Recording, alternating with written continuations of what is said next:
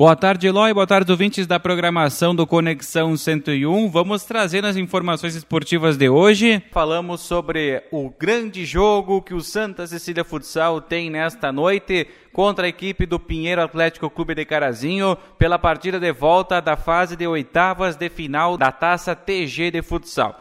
No primeiro confronto, jogando em Carazinho, no ginásio da Fundescar, vitória ceciliense de virada pelo placar de 2 a 1. Portanto, neste jogo, o Santa Cecília agora precisa apenas de um empate para avançar às quartas de final. O Pinheiro de Carazinho, por sua vez, precisa vencer Santa Cecília no tempo normal e ainda levar a partida para os pênaltis a Tapejar Esportiva pelo FM 101.5 e na live no Facebook transmite as emoções deste grande confronto. Lembrando que o Santa Cecília já na primeira fase, nos dois confrontos venceu, tanto em Carazinho como em Santana, em Santa Cecília do Sul, e nesta noite em Santana tenta manter essa hegemonia para se classificar para a próxima fase público é liberado também para assistir a partida nas dependências do Salão Comunitário de Santana. Então, uma noite reservada de muita emoção, tudo aqui pela Rádio Tapejar. Já pelo lado do Internacional, o Supremo Tribunal de Justiça Desportiva julgou o caso do lateral direito Saravia,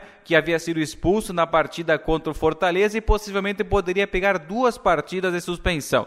Mas Após análise do Tribunal de Justiça Desportiva, o atleta foi absolvido e apenas aquela suspensão depois do jogo contra o Fortaleza já foi cumprida e Saravia terá totais condições de participar da partida contra o Bragantino. Lembrando que o jogo é no estádio Beira Rio, em Porto Alegre, amanhã à noite, às 9 horas, jogo atrasado da 19 rodada do Campeonato Brasileiro. Eloy ouvintes, essas foram as informações esportivas desta quarta-feira. Um grande abraço, até amanhã.